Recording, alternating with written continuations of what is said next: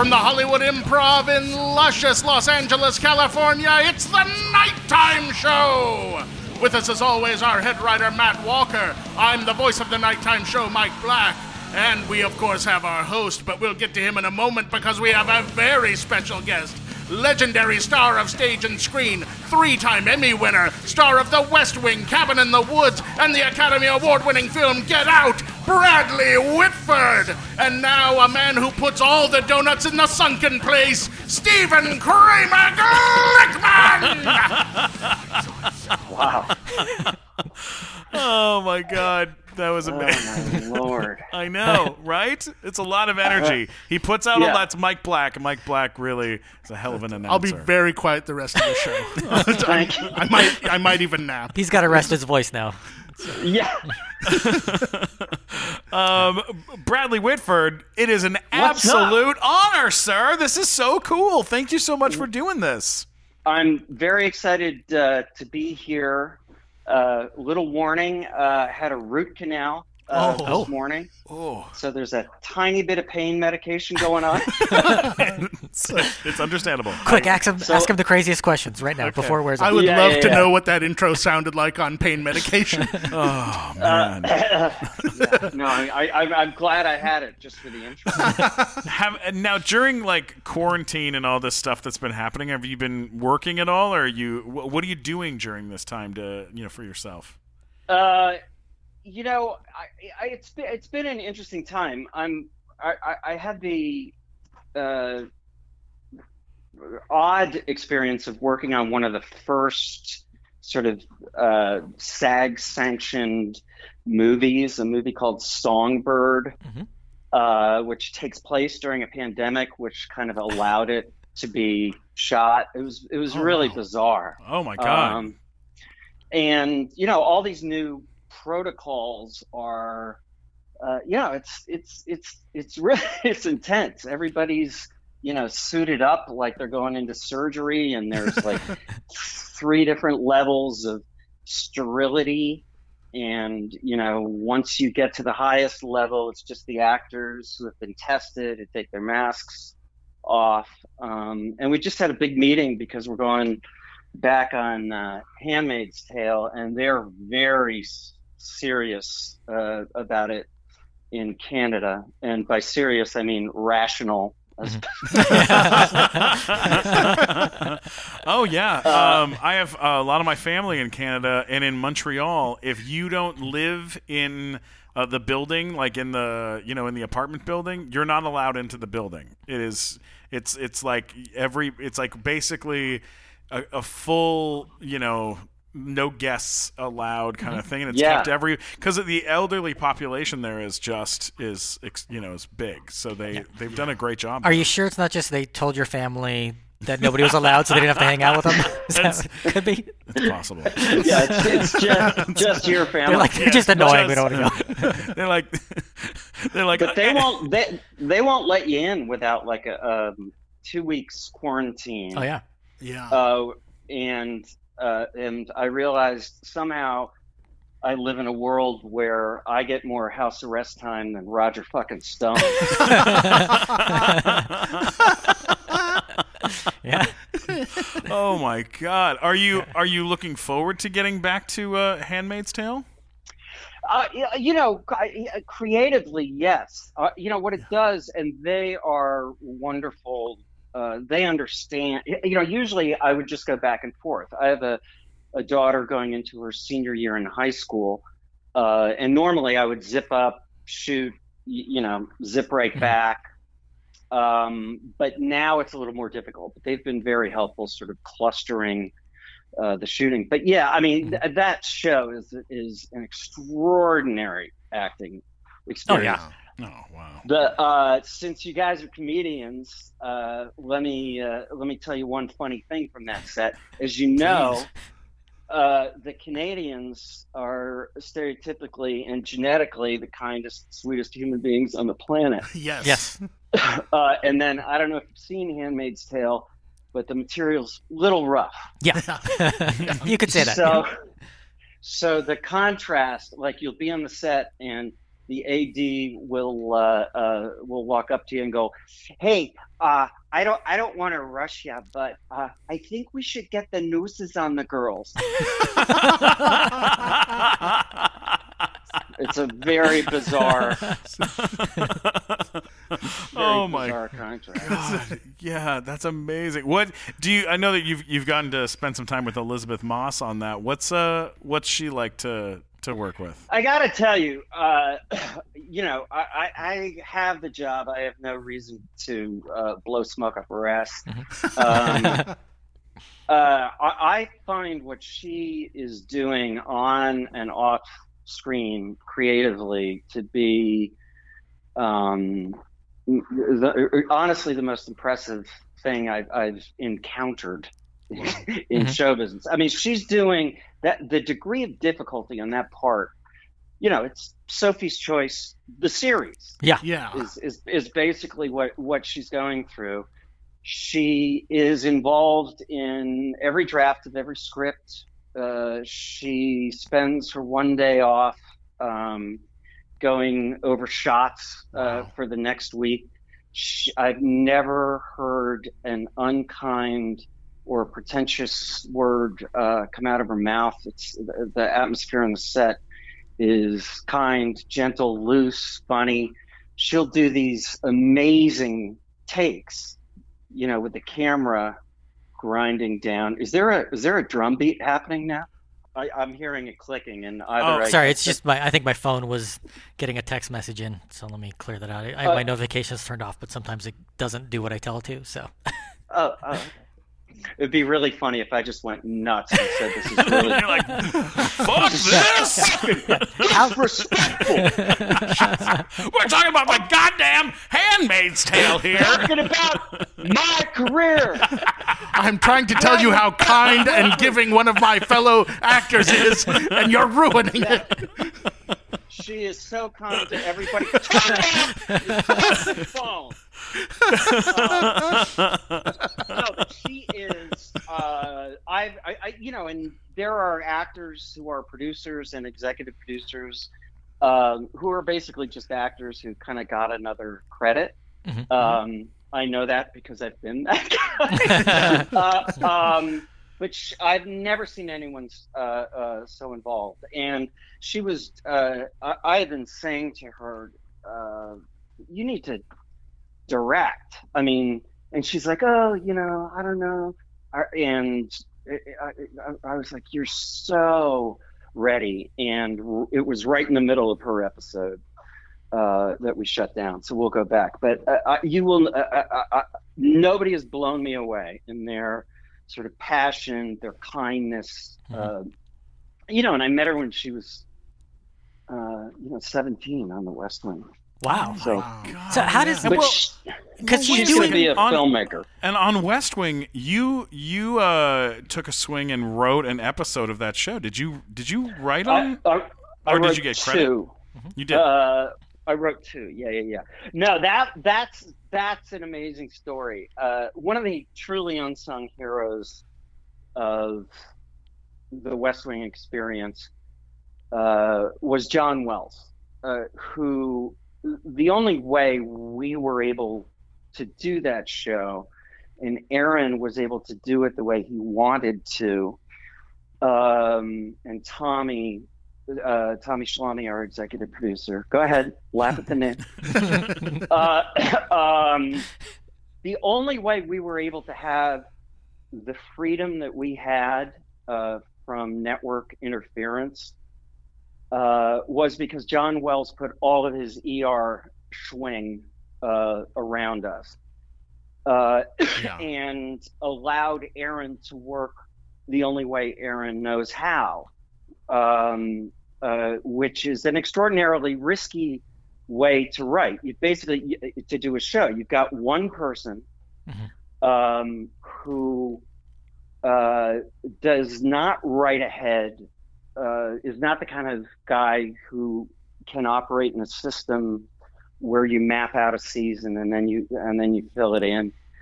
Um, it's a, a kind of a hair-raising way to do a television show. You know, Yeah. Aaron used to walk around and say, I swear to God, if if anybody has an idea for a teaser, I'll give them ten thousand dollars. Oh, so he's doing like the Coppola ending of Apocalypse Now, just sort of let's see what happens, kind of. Well, I- there are real. It's interesting because there's real virtues uh, to it. What's Mhm. What's most amazing that I want to express is that John Wells. This goes against the way any responsible uh, showrunner would allow Yes. a show to be run. You you should have a team. You should Mhm. be working. You know, five scripts ahead. Uh, and the reason I'm talking about this is because I asked John, like, how were you uh, able to, um, you know, have a show run the opposite way of the way you truly believe a show should be run? And uh, John said, because uh, you have to go with the talent. And uh, Aaron's, you know, Aaron was a freak Mhm. uh, and brilliant and uh, a better writer than uh, than I could be. John was always very sort of self-deprecating and uh, in a very astute way understood that Aaron was a singular talent who needed to work in a singular way. And what you get from that is um, Aaron, like uh, Donna, played by Janelle Maloney, uh, we ne- you know he wasn't writing ahead. So this character that was hired for one day in the pilot, Aaron is watching the dailies and going, "Oh, that's cool. There's something going on there."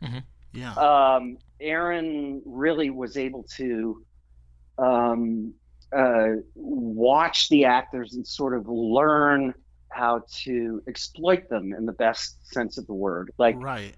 uh, in a way he wouldn't have been able to if he um, had planned out the season. Yeah, if it's mapped Uh, out, then there's no opportunity to bring her back. Yeah, I mean, you Yeah. look at you know, like uh, we were talking the other day about David Milch and Mm-hmm. and and how Milch would write on set, like as like kind of write as they Yeah. were working. Yeah. Yeah. And Aaron Sorkin is one of the only other people of of that you know caliber who has Right. been, you know, doing this for like that Uh, long. I mean, I mean, what what Aaron did will never happen again. Um, yeah. Uh, Aaron wrote uh, 22 episodes, uh, 22 hours, uh, which is basically the equivalent of 11 feature films Yeah. every not every nine months for four years. No one will Oh my. no one will ever ever do it again. And Yeah. the first year, he also wrote 22 half-hour sports nights. I, I mean, he was just, Oh, yeah. God. Holy shit! Like, how does he have time to do anything? It's crazy. well, it was insane. And he's, you know, he was, you know, an obsessive, um, brilliant guy. You know, uh, just um, on a tear. Well, and Yeah, Yes? it, it's amazing that so much of what you're saying about that process and about uh, the writer and the showrunner uh, was translated into your character and Matthew Perry's in Studio 60. right, right. And Well, when I right, first is- saw that and uh, saw like that, oh, his character is going to write the whole season, I was like, horse shit. No one could do that. and then I learned more about it and I was like, oh my God, somebody did that. but with a much more complicated show. Yeah. You know? Yeah, a real, a really, really complicated show. But then, uh, understandably, after four years, Aaron, um, uh, I mean, I remember we're sitting in the Roosevelt room, and you know, Aaron and Tommy are coming in. We we all see the look on their faces, and we're like, "Oh my god!" Uh, and they were telling us that they were leaving at the end of the year. Um, and we all felt like, you know, Branch Davidians, if like David Koresh said, like, Burn like the set down. Yeah, like where are you going, man? Like, like I, I'm not sure we can do it without you. Mhm. Uh, and John was incredibly gracious when that happened. He wrote the first script because he wants to follow Aaron Sorkin. Yeah. Uh, first script back, he said at the read through, he said, I feel like Ethel Merman's understudy. um, and then uh, I uh, about a year and a half after that, I was about to direct. Um, and I had a story idea, and I went to John's office uh, because there's a wonderful writer named Eli Attie, who's a dear friend, and I had an idea for a script, and I just wanted to know if I could work on it with Eli, and that that might be the episode that I direct. And and and John said, "What's the idea?" I told him. He said, "Write an outline." I said, "I don't know what that means." He said, "Write, uh, just tell me the story in a page." And he called me in the next day. He said, "Make it three pages," and then he said, "Make it five pages," and then he said, "Okay." Um, uh, I won't let you. Dir- I, he doesn't let people direct what they've written, uh, which is uh, a good policy. But he said, "I think your idea. Uh, I like your idea better than mine. If you can give me um, seventy pages in in a week, uh, I'll put it on TV. And if you crash and burn, um, you know, I'll take over." Wow. So Amazing. I, it, I, it was terrifying. You know, I was shooting, but um, it was a couple of all nighters, um, and it was very bizarre going Mhm. from having never kind of written anything, and then two weeks later, you know, Allison Janney's performing a monologue Wow. That you wrote. that you wrote. yeah, which which was intense. And then John, um, that first experience was really good, and then John invited me uh, into the writers' room to go through the normal process. Um, uh, and that writers' room was an amazing place. You know, it's like Lawrence O'Donnell, John Wells is like a you know a great New Yorker Yeah. editor. N- nobody is better yeah. at you know s- you know sitting in a room so that was that was an amazing experience I'll, I'll say the last three minutes of the podcast is better than anything Syd Field ever wrote. Yeah, For learning how to do a script. Exactly. Hey, uh, real quick before we continue the show, um, I want to talk about a third generation family run business that I am very proud to be working with. Uh, Sennheiser is the number one. Number top tier microphone uh, company in the world, and we are so lucky that we are now recording our show using Sennheiser microphones and their headphones. They're, It's awesome. We're, we're talking into Sennheiser MD42 microphones and using Sennheiser HD25 headphones, and these sound amazing. I mean, listen to Mike Black's voice. Listen to the rich and sumptuous soundscape that comes out of my voice Oh, every time I speak into a Sennheiser. absolutely. Go check out uh, their microphones and their sound equipment over at Sennheiser.com. All right, let's get back to the show. Um, I, I, I got a question for you about um, uh, this is a memory that I have, and I wanted to see if if you would remember this or not. But uh, that was oh, one get- crazy night man it really was. I- Stephen had a root canal, and he was on a lot of pain medication. Still can't believe it happened. Um, Studio 60 on the Sunset Strip uh, had a screening of the pilot episode at uh, the Screen Actors Guild, and the and you and the I believe you and the rest of the cast, or most of the cast, was there, including um, uh, Matthew Perry. And uh, do do you remember that at all, or not really? yeah no I, I i do remember it because matt who can make me laugh harder than almost any other human being uh I- I paused as I am told I do often uh, when I speak, uh, which is funny because I sort of got famous for talking fast, but in life I'm, you know, You're William blind. Shatner in life.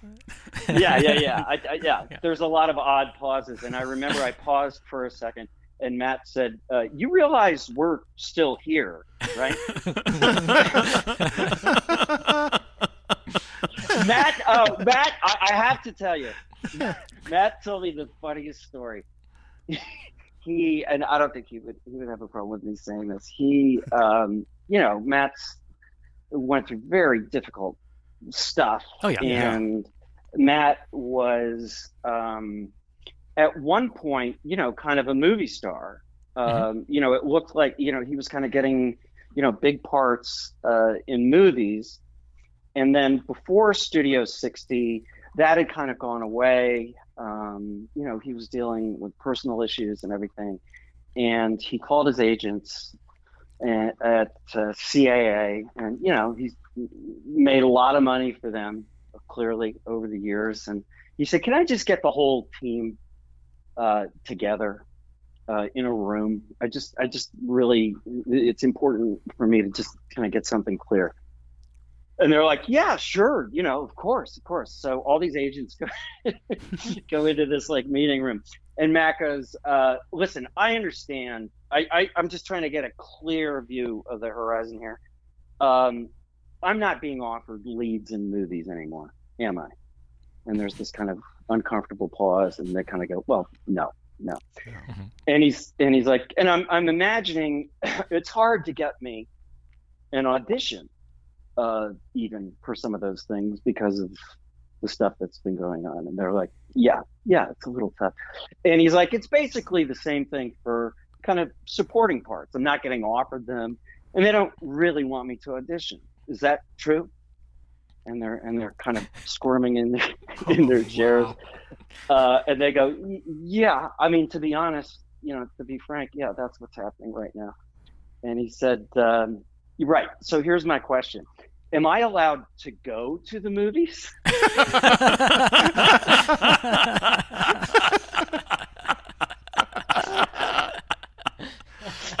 wow! Oh, That's wow! so funny. Uh, anyway, I love him a lot, uh, and he's a, a, a heroic, battle-tested guy. But man, is he funny! oh, yeah. there's, there's somewhere somewhere on YouTube. We're we're doing one of these satellite tours where you like get up at five and you have like 70 you know two minute interviews Yeah. with the whole junket. all, over, all, all over the country. And this, uh, we're really punchy.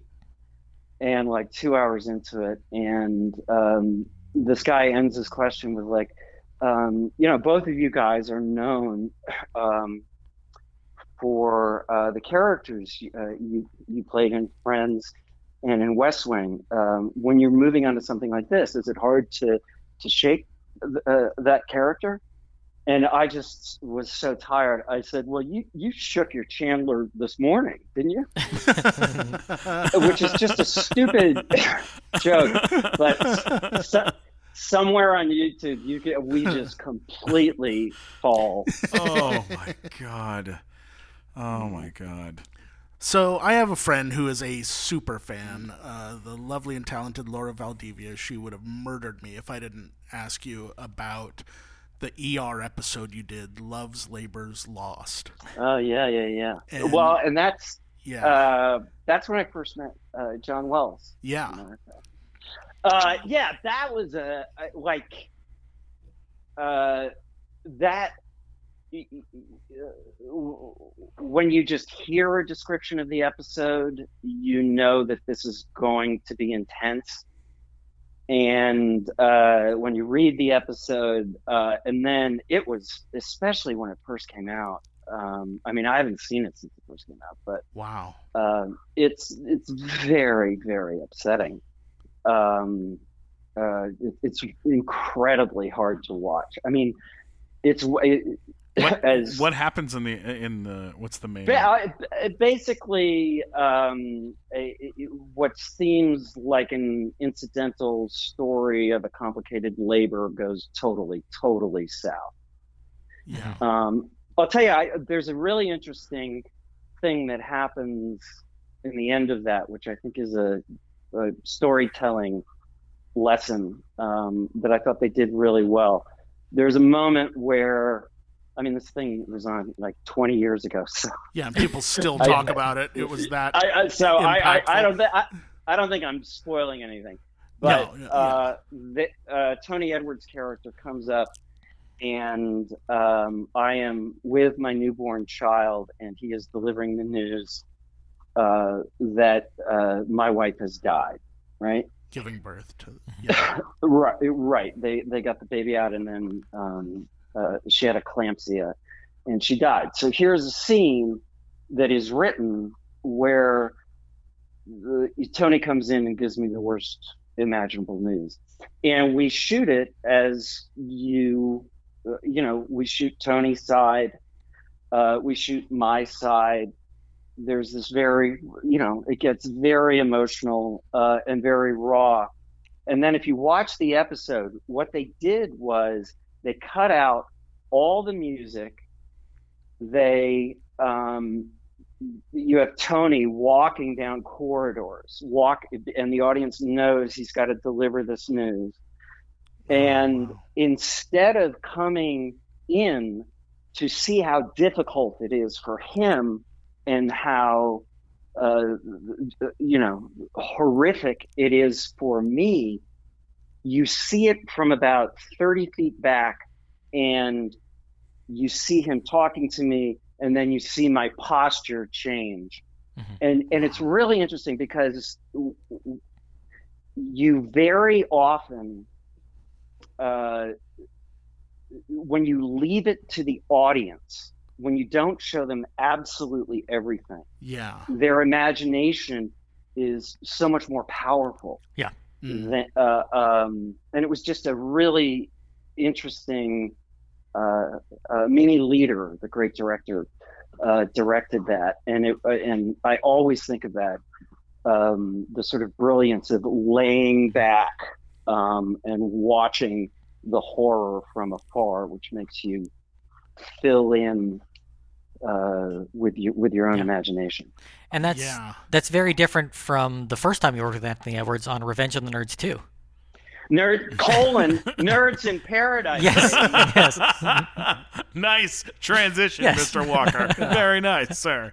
Yeah. yeah as, as yeah, the biggest I, nerd in the room, I kind of want to talk about a movie that inspired me when I was younger. But. By by the way, uh, for all the uh, you know, people always say, "Well, how'd you meet Aaron Sorkin? How did I get the West Wing?" Mm-hmm.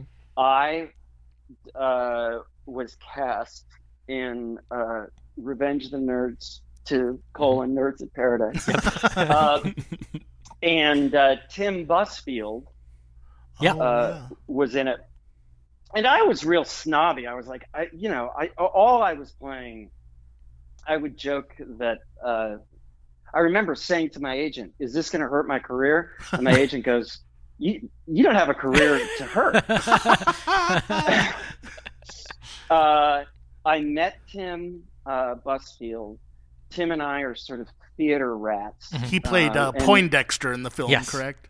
Poindexter, one of the most beautiful moments uh, uh, in film comedy history mm-hmm. is when they're all napping and it's like a panning shot. and you go by Poindexter and he's got an erection. It's just, it's just beautiful. That's some deep uh, character work. Yeah. Yeah. They didn't leave it so, to the imagination, that director. No. Tim and I started hanging out. We went to the theater festival in Louisville, and uh, Tim ended up replacing Tom Hulce in A Few Good Men. And oh God, we have to get to Josh Malina. But oh, um, oh my God. Uh, and uh, Tim said to Aaron, "You should look at this guy." Mm-hmm. Uh, so I got cast as sort of the Kevin Bacon part when Tim was the Tom Cruise part, and then Aaron uh, really kind of went to bat for me. Usually, replacements in Broadway shows are, no offense to me, washed up television actors. right. Uh, and, and he really fought uh, for me to have that part, so I got to play it for like I don't know seven months or something. My dressing room was bigger than my apartment. Now, was that um, your first Broadway show? Yeah, I had done. Uh, oh man, I get good. I, I, I, I, had done off Broadway, mm-hmm. yeah. um, and I'd done a lot of regional theater, but that was my first Broadway. Did you feel a big difference between the two?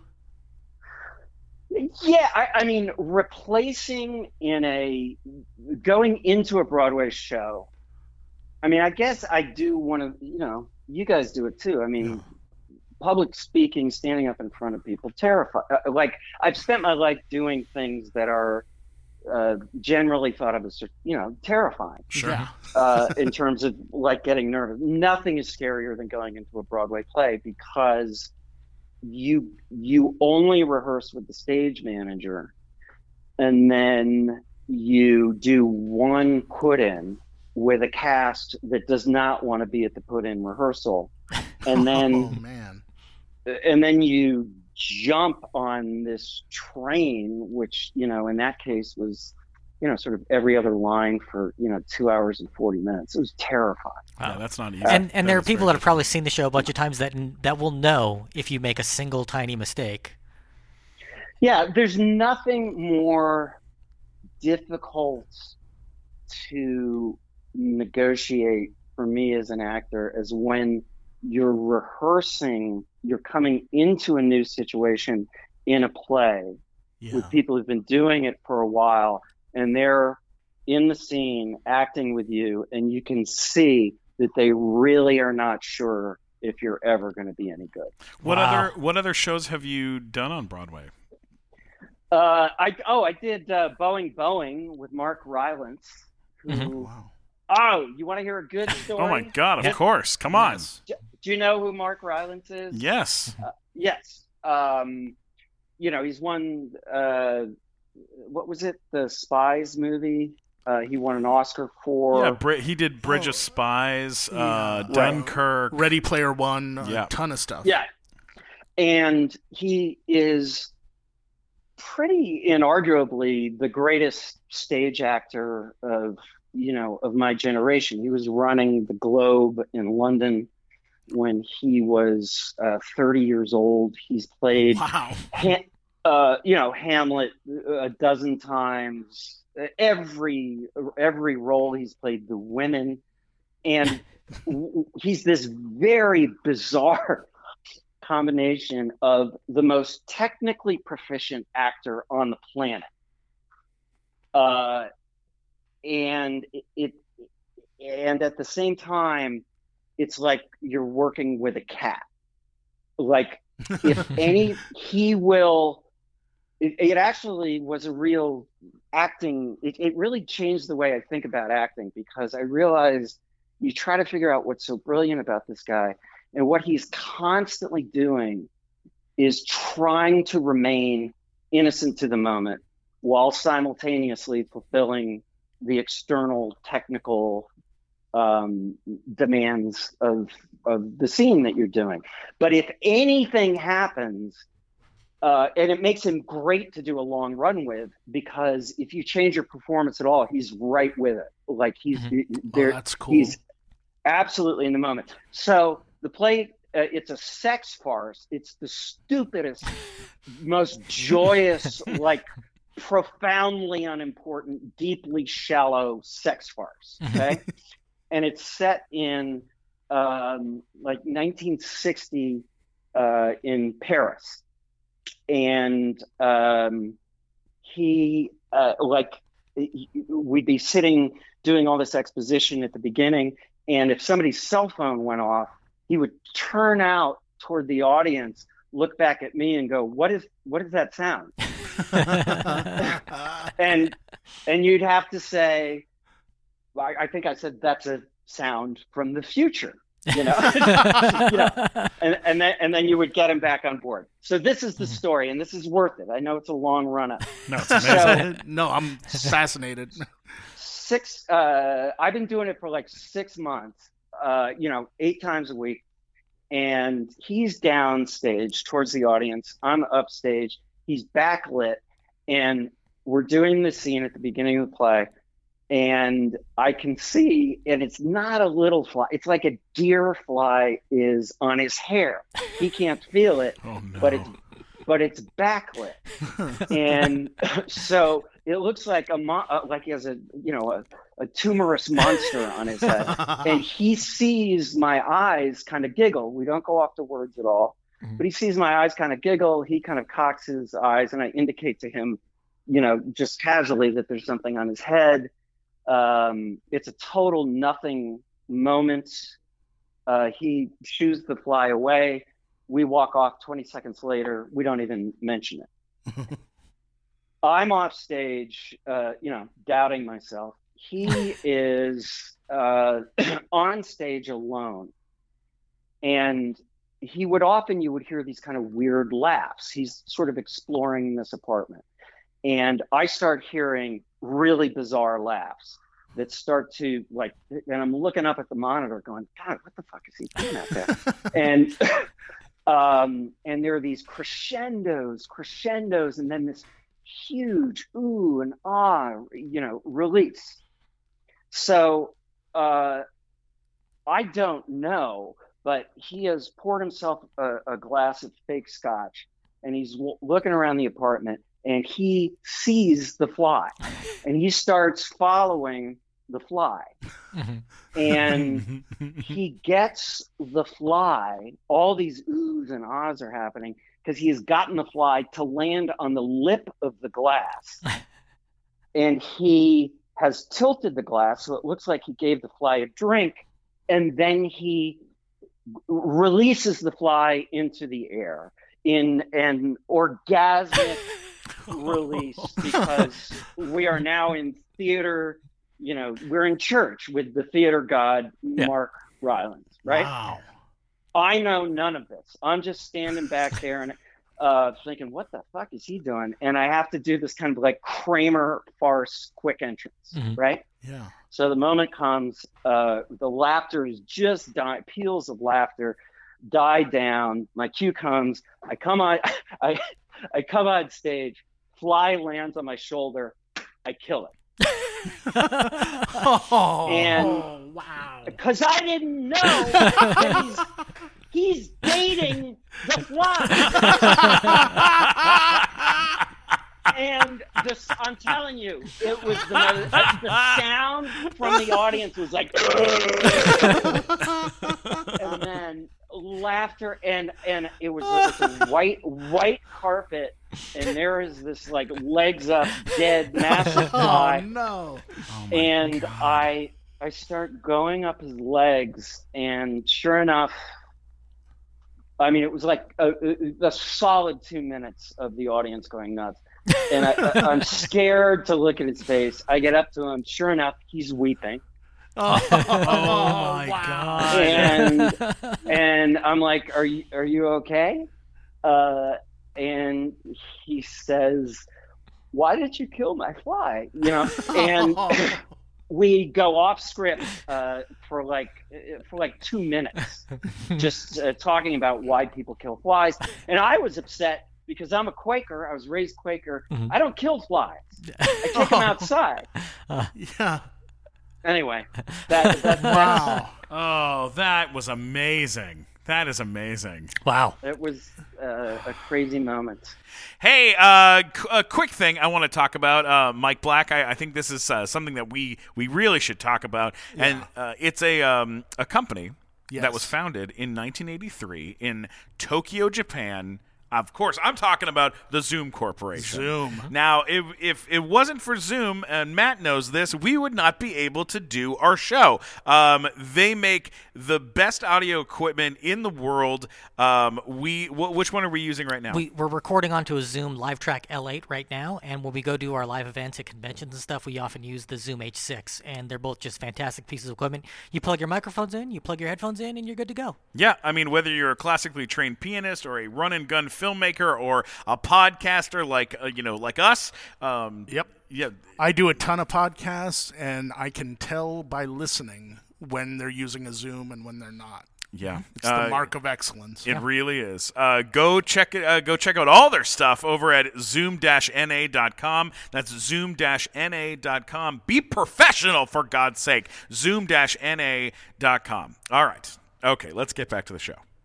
Well, Brad, uh, uh, you're to to keep on the topic of of theater. You are uh, you are currently uh, in pre-production or attached in pre-production to place Mr. Stephen Sondheim in Lin Manuel Miranda's uh, "Tick Tick Boom" about the life of Jonathan Larson, the guy who uh, wrote the musical Rent. Yes.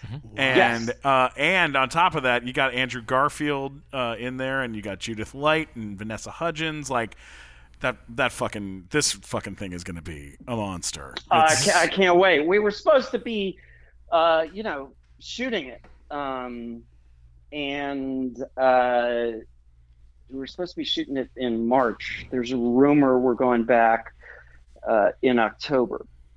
But yeah, I'm dying to do that. Lin is truly one of the just the sweetest human beings on the planet. Always, we had the same uh, crazy, brilliant acting teacher uh, at radically different times uh, at the co- at Wesleyan, where I went to college.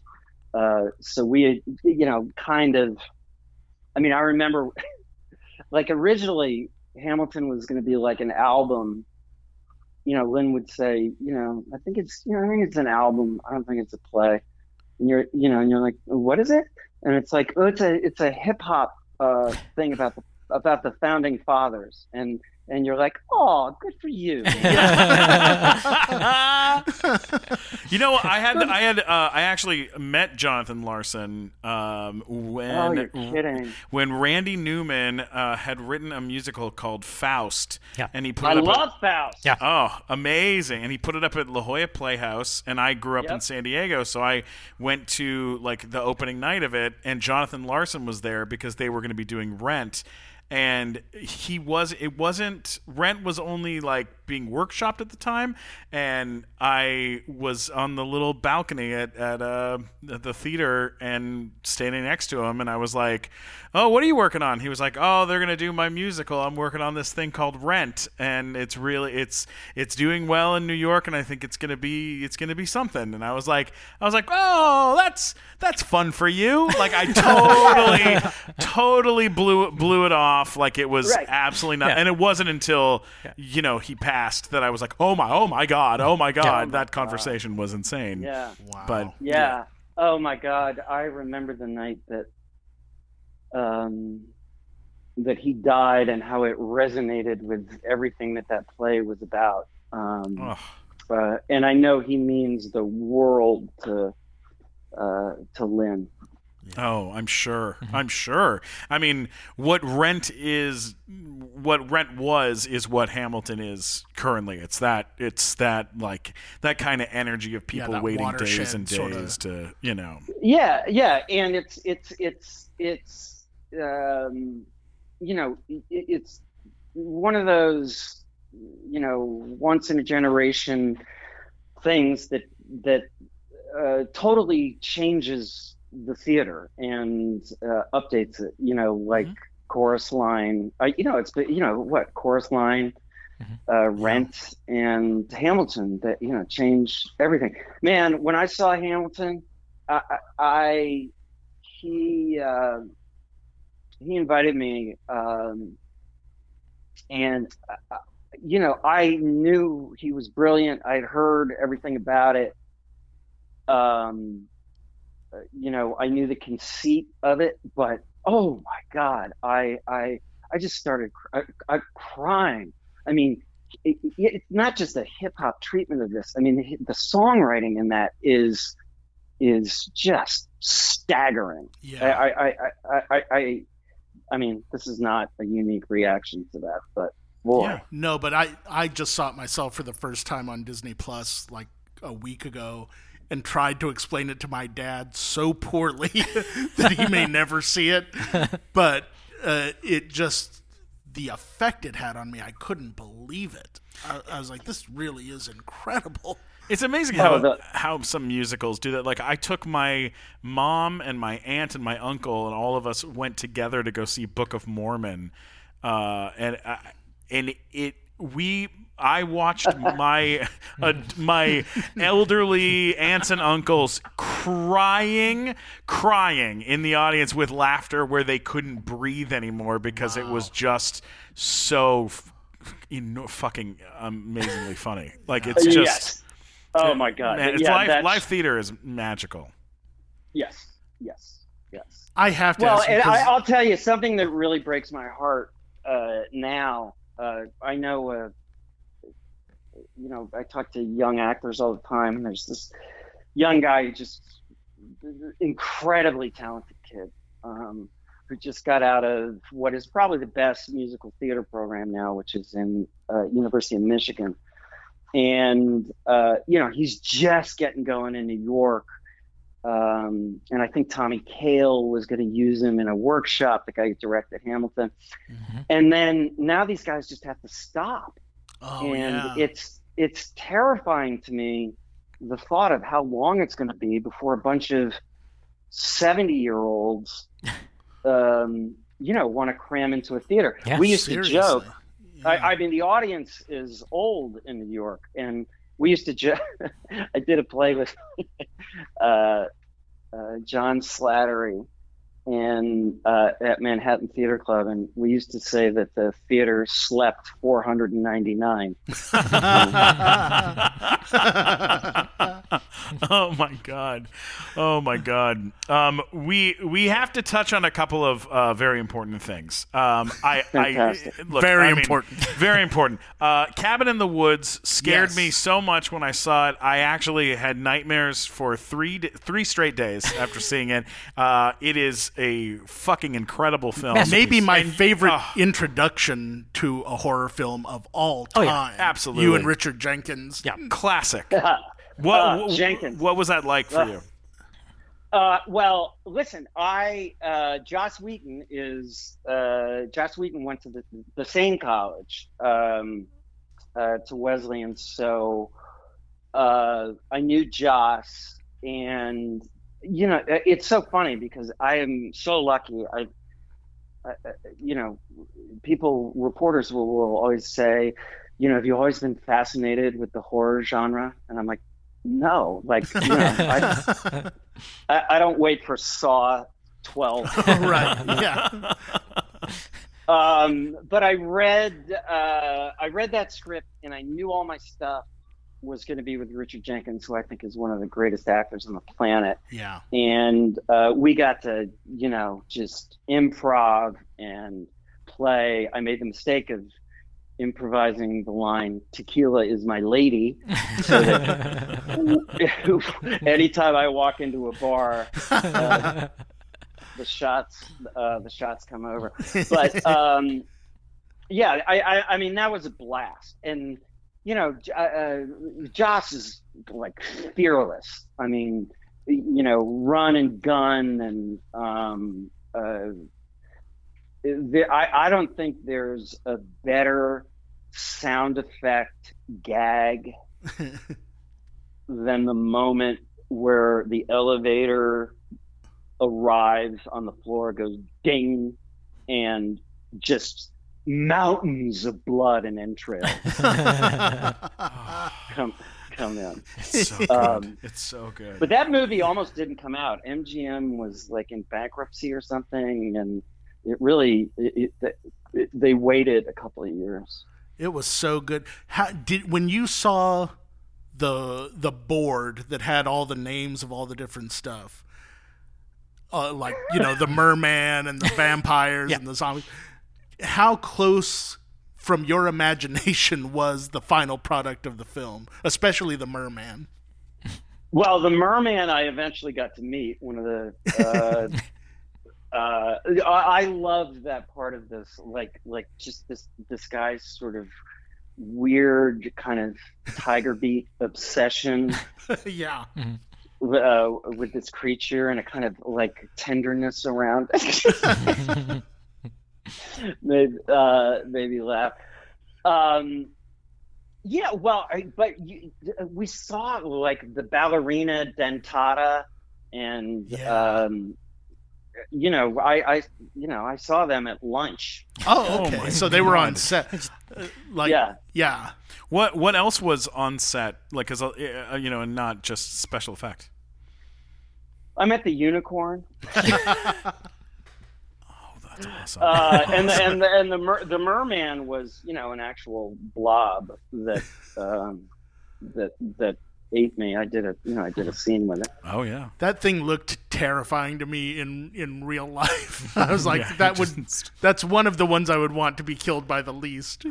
Yeah, yeah. It's one of the things yeah, you're yeah. thinking as you're watching this movie. Is you know, Um, Yeah. we uh, we got to bring up uh, our dear friend Marcia Gay Harden, uh, who did our show and uh, told us stories about um, her uh, next door neighbor masturbating and watching her eat breakfast in the morning. Yes. Like super fucking uncomfortable, weird, In New York, amazing. yes. God love that woman Oh stories. my god! When she was living in New York, Yeah. she told she just Like he was in the he was in the building across from her, and he would stand in his window naked She was like, "Really?" on like Every the, like the twentieth floor or whatever. It was a thing, Yeah, she was just was explaining the differences of New York and to that's LA. when she was. Yeah.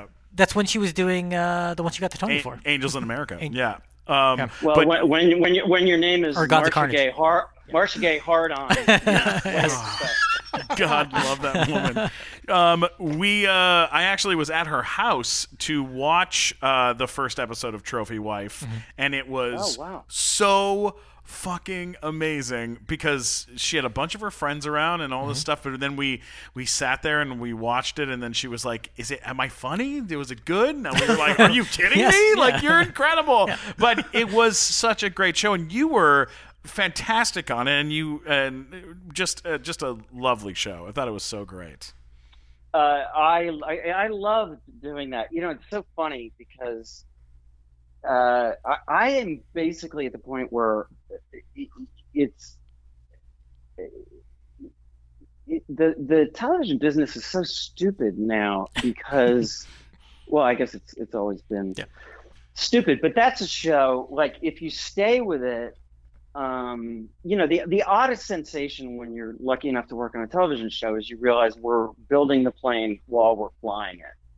Yeah. And uh, if you don't get, and that was a couple of years ago where they really didn't realize that in order to build an audience now, it you know it really takes time. Look at something like Schitt's Creek. Mhm. You know, Yeah. Shit, if if Schitt's Creek was, I'm sure they, and I know that you know the networks passed on it, and I'm sure they were heartbroken, but they end up being given the license to sort of you know find the heart of the show and then the thing becomes like a you know a massive hit Mhm. and i felt Yeah. like that about um uh about trophy wife i felt like that about uh the show i just did perfect harmony Oh, which is uh, a terrific show. which uh, there, I, I, I, like, I'm not saying this, you know, out of desperation, but like, I, I there is no doubt in my mind that that show was going to find its audience. Mhm. You know, Yeah. Yeah, it's it's a different thing because you look at shows even like say Breaking Bad was struggling until Well, it hit Netflix, yes. and all of a sudden, then they're like, oh, people discovered it then, and then it became the biggest thing on TV. And sometimes these shows need that opportunity to like find that audience because there's so many things out there now. Yeah. Um, and I'm watching none of them, quite frankly. But there's so many new products out there, and it's like you you need to have a chance to let people talk about it and find it and discuss it on Twitter and on Reddit, and then Right. and then it can blow up from there. yeah. I used to, I, you know, it's it's a little different now, but it used to be that HBO and Showtime, if they picked you up, you had a couple of years, and what they would do is they would really save their publicity, their push, for the second year. Yeah. and they would. Uh, I, I, there's a there's a problem with marketing television shows. People, it's a very personal experience watching television. You're in bed with people, you know, uh, and people use the way they talk about them is instructive. They'll say, "Oh, that's oh God, that's one of my shows. That's one of my you know Mhm. that's my my show." Nobody says that about a movie. Yeah. So you have, and they don't want to be told that this is great. All of any show that you love that changed television, nobody thought it was going to be a hit. If Mhm. anybody Yeah. thought that The Sopranos was going to be a tenth as successful as it was, David Chase would not have been allowed to write it. You Yeah. never would have met Gandolfini. No way Bryan Cranston would be cast in that. Mhm. No way Yep. would Vince Vince Gilligan have the freedom to, um, y- you know, to find it. Uh, uh, Absolutely. a- Yeah. and I think I, I think it's very interesting that that the development people should sort of, you know, understand, which is the really successful shows um, are allowed to develop on their own. And Yeah. and and that was that was true of West Wing, just because Aaron was uh, constitutionally incapable, not uh, not not of of like taking a taking a network note. Yeah. Yeah. So we and so then you get an actual point of view. You know what I mean? Yeah, it's the shows they're not looking at. The Chappelle show is a perfect Yeah. example of that. You know, And then as soon as the money went in, then they're like, "Oh, now we're going to start messing with it," and then it was like, "All right, yeah, the well, whole thing comes to an end." Yeah. Uh, Exactly. We, we gotta we gotta talk about uh, uh, two other films uh, before we let you go, and we'll keep them tight. We'll keep it fast and tight. First Fast one, Fast and tight. fast and tight, fast and. Why do you have to phrase it like that? I don't know. It sounds weird, Weird. now. Um, oh God. Uh, I'm hearing a clicking now. Is that? No, that's, No, I'm, I, it's Gatorade. I'm Oh, it's you Gatorade. clicking. good. good You're good, the good. culprit clicking now. We're There trying we to do a podcast. We're trying to do a podcast. Okay, uh, saving Mr. Banks. Um, Yes. you played a real person. We uh, we uh, our podcast actually did the Disney Legends panel. Uh, hosted the Disney Legends panel with uh, Floyd Norman and Comic-Con. Tom Sito wow. at Comic Con uh, last year, and it was just I mean heart just this heartwarming like wonderful thing to be able to like To meet someone who worked on Dumbo was amazing. Oh my god! Oh, yeah. And and this must have been an insane Yeah, Don, uh, experience. what's his name? Don Don Don DaGradi. yeah, Don DaGradi. uh, and Richard Sherman was around. Mhm. Um, God, he took us to this weird. uh, um, uh, uh, God, uh, he took us to this weird sing along where I was sitting at a table with Richard Sherman, Sean Penn, and Mickey Rooney Yes. Wow. Oh my singing god! Singing "It's a Small World After All," right? and that was proving it. Um, If that isn't a road movie, I don't know what is. the four of you guys in a car. I know, I know. Um, uh, that was a total, total joy. Uh, John Lee Hancock is. Uh, I was in his. The first movie he wrote uh, was a Clint Eastwood movie that I was in called A Perfect World. Amazing Uh, film. Of course. Awesome movie. Amazing movie. Which, by the And- way, I don't know if you've taken a look at the movie poster for A Perfect World, but you have to take a look at this because there's a photo of Kevin uh, Costner. Kevin Costner, right? And he's photographed, and then there's the the kid standing next to him, but he's drawn. His face is drawn. So when you look at it, the kid looks like a weird alien next to a photo of Kevin Costner. Yeah, it looks like a painting next to a. Pho- it's very. It's a very. it's amazing in my favorite way. poster. That's weird. Isn't, isn't he in like a Casper? Mask. He well, he is in, in parts of the movie, but like in this, it's when he had like the striped shirt on and shorts. It's because the the shot of Kevin Costner and the shot of the kid were not from the same scene in the movie. So like Right. then they took the kid and they were like, "Hey, just draw his face in there. Nobody's gonna notice." And then now that everything's digital, it's like you blow it up and you're like, "Oh, that's weird." What is happening? Yeah, it's it like the kid's face is melted. And Yeah, it's, it's it's, yeah. Uh, Someone's cousin got to do the posters. I found out it's actually a legendary poster designer who did it. Like I looked it really? up because Oh, I was wow. curious. Yeah. Yeah. Um, It's but Drew Struzan's cousin, Gary Struzan. yeah. I'm so But sorry. I love that film, Wow, Perfect that's World. So deep please, cuts. Uh, saving Mr. Ba- saving wait, Mr. wait, Banks. wait, wait, though. wait, wait. Go Uh, back, while we're on this, a little about Yeah. Clint Eastwood, please. Anything. Oh my God. yeah. Uh, um, you want to? Uh, you want? Oh, I'll tell you.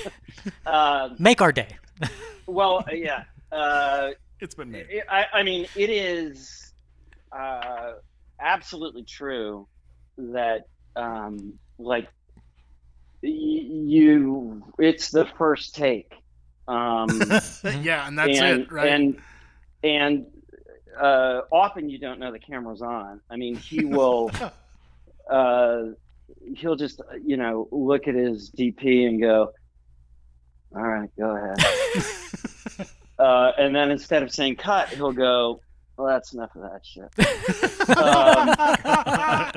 um, but he, uh, I, it was funny because I asked him. I said, uh, he was the first guy I met who didn't say action, and I said, "Wh- "Why do you not say action. And he with us, uh, even though you're going on the first take, and even though he's this, you know, sort of uh, iconic dude, um, uh, he's very sweet. He was very sweet with uh, actors. Uh, He always felt uh, kind of condescended to um, uh, as a young actor, and directors weren't respectful. And even though he wants you to go quick and get it done, he's he's very sweet. And I said, so why, why do you not say action? And he said, well, you know, I grew up on rawhide, and people don't understand. It's really hard to get a, a horse on a mark. and you get you get the horse on the mark, and then this idiot director goes action. You know?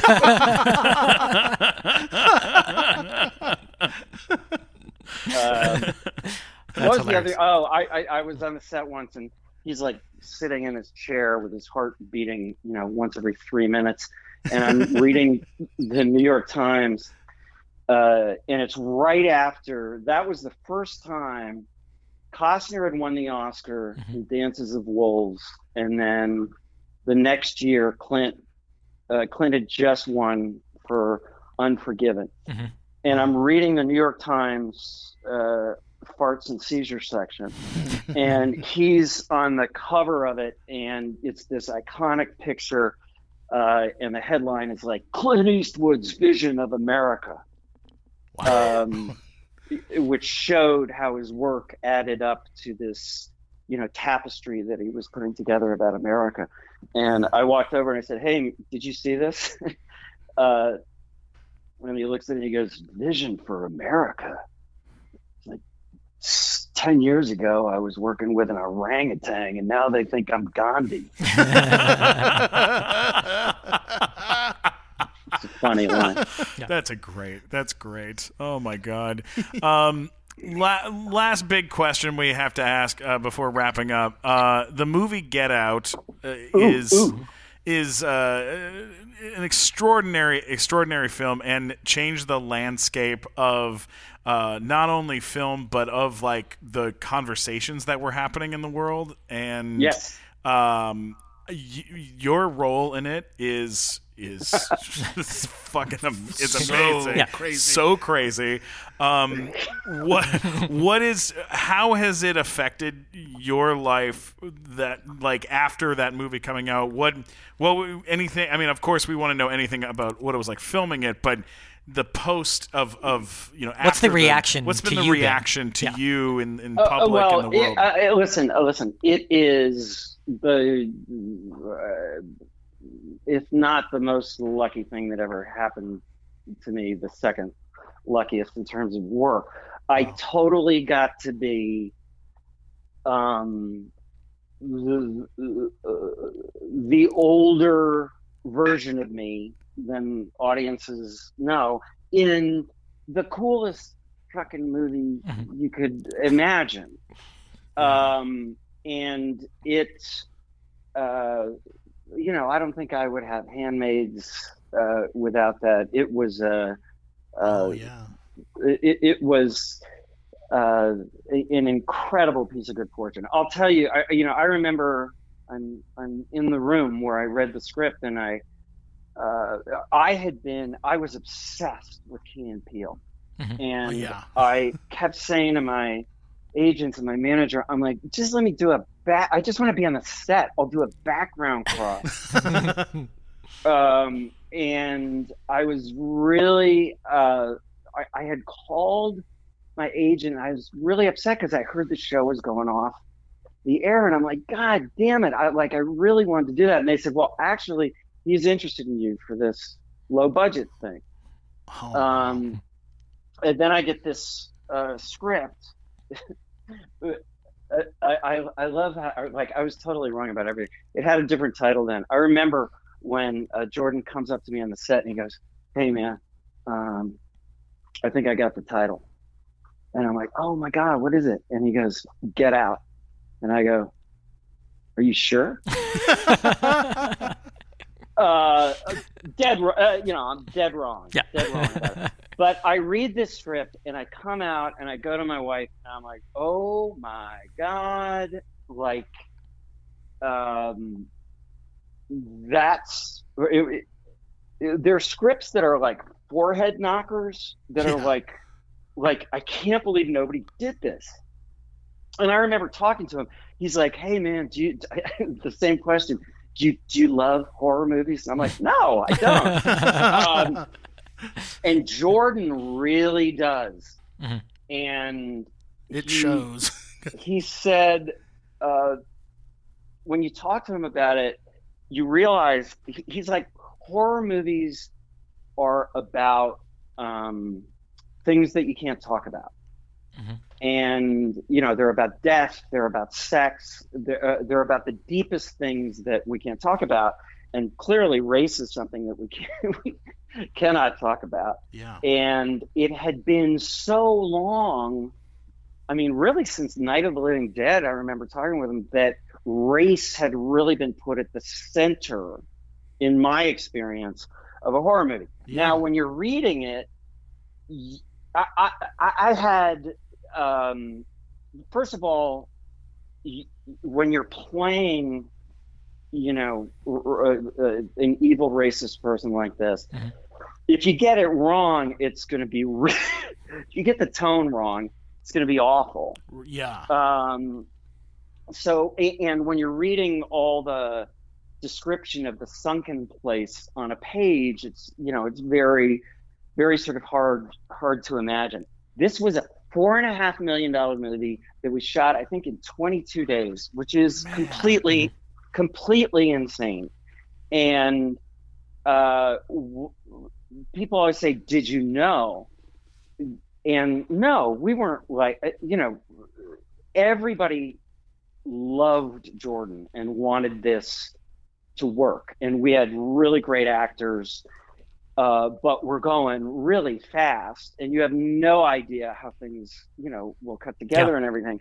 And then i remember he uh, he called me to loop and i'm like how's the movie? And he's like i think it's pretty fucking good. I think it's uh, and and I remember saying, uh, yeah, you have to think that. You've spent you know two years on this. By the way, the whole time we're shooting, I'm saying to him, uh, "You're an idiot, man. Why are you making a movie?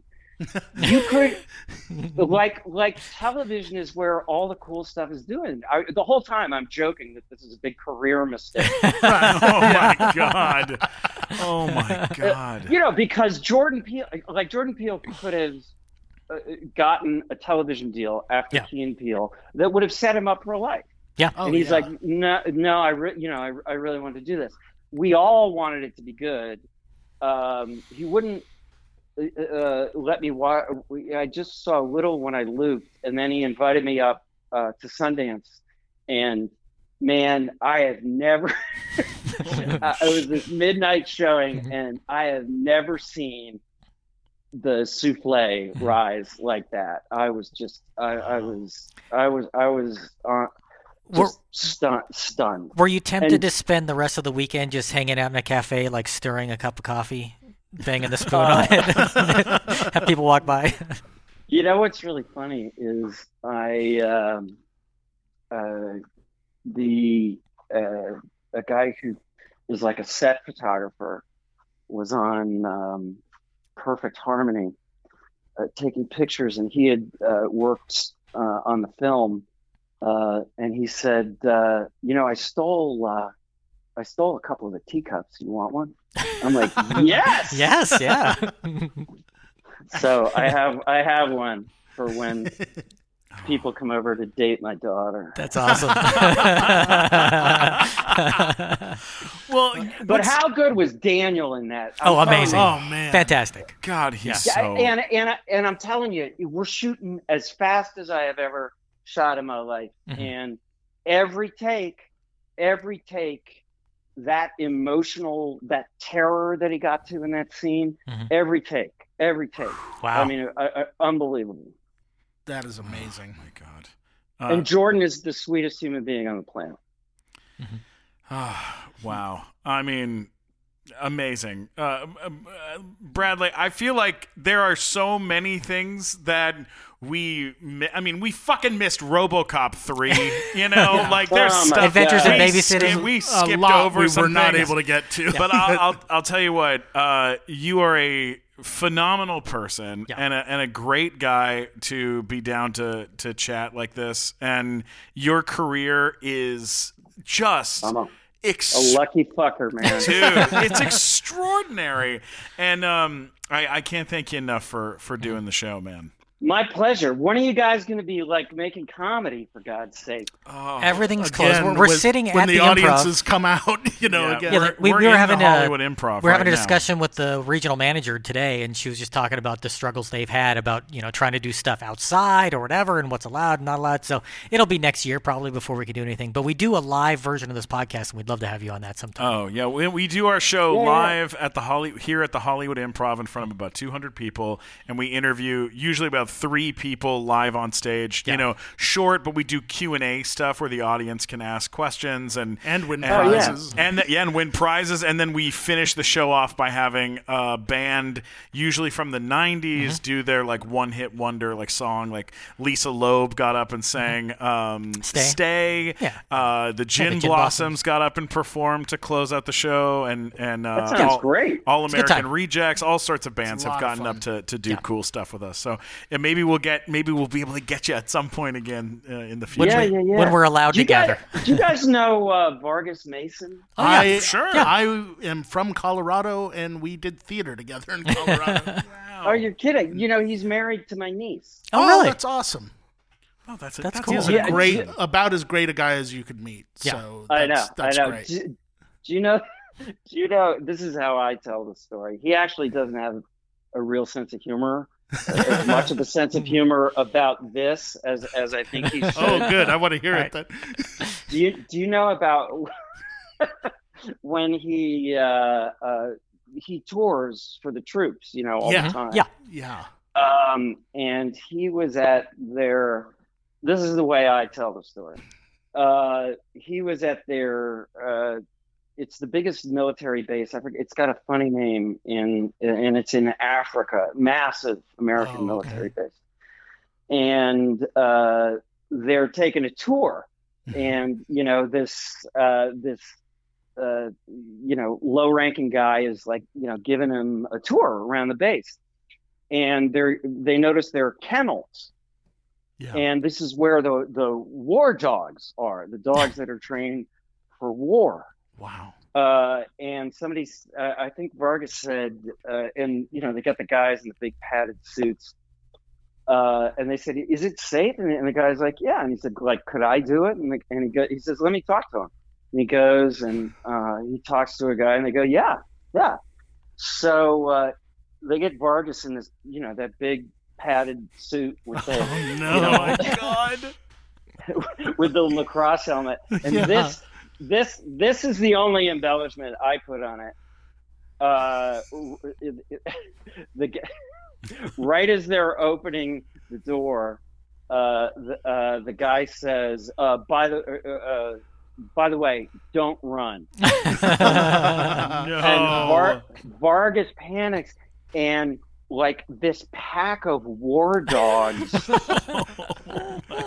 one like gets in front of him and the other one trips him and like dislocates his leg Oh my God! Holy shit! so so so he's at a he's at a base a military base the guy the guy giving him the tour is now in big trouble yeah. because yeah. somehow we've injured the first comedian ever you know?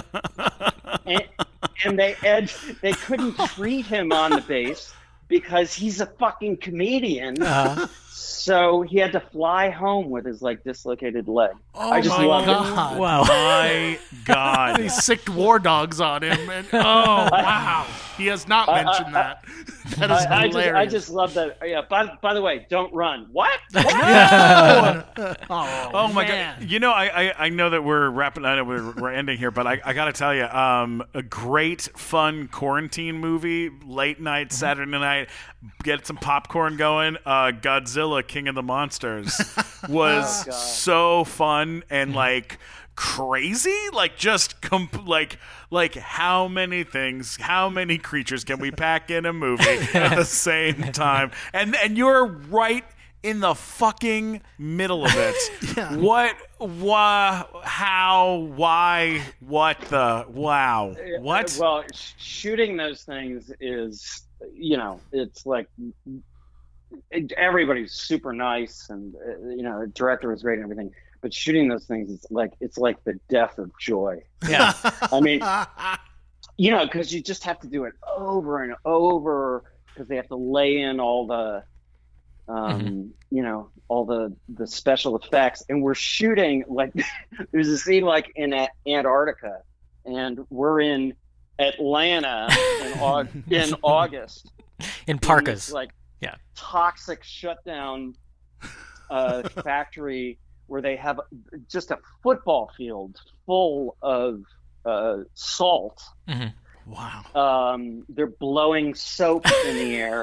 We have we have air conditioners inside our down uh, uh, suits. It was really crazy. Oh Wow. my god. Well, It's uh, look, living. do you? Uh, I know that you use uh, Twitter a little bit um, because because I've uh, seen it. Yeah, because uh, because you you and I follow each other on Twitter. Oh. Oh yeah, or maybe that's Yeah, the- baby. it's, a, it's, it's awesome. Do you use uh, other, any other social media so that people can follow you and and you know, Uh, keep in you touch? know, I d- uh, my Instagram. There's like some problem with it. I occasionally get hacked by right wing loons. Oh. Um, yeah. but it's basically Twitter and um, uh, Instagram. So what's your Twitter? I think it's Bradley Whitford. It's just Bradley. Okay, yeah, Bradley it's Whitford. Bradley Whitford. Yep.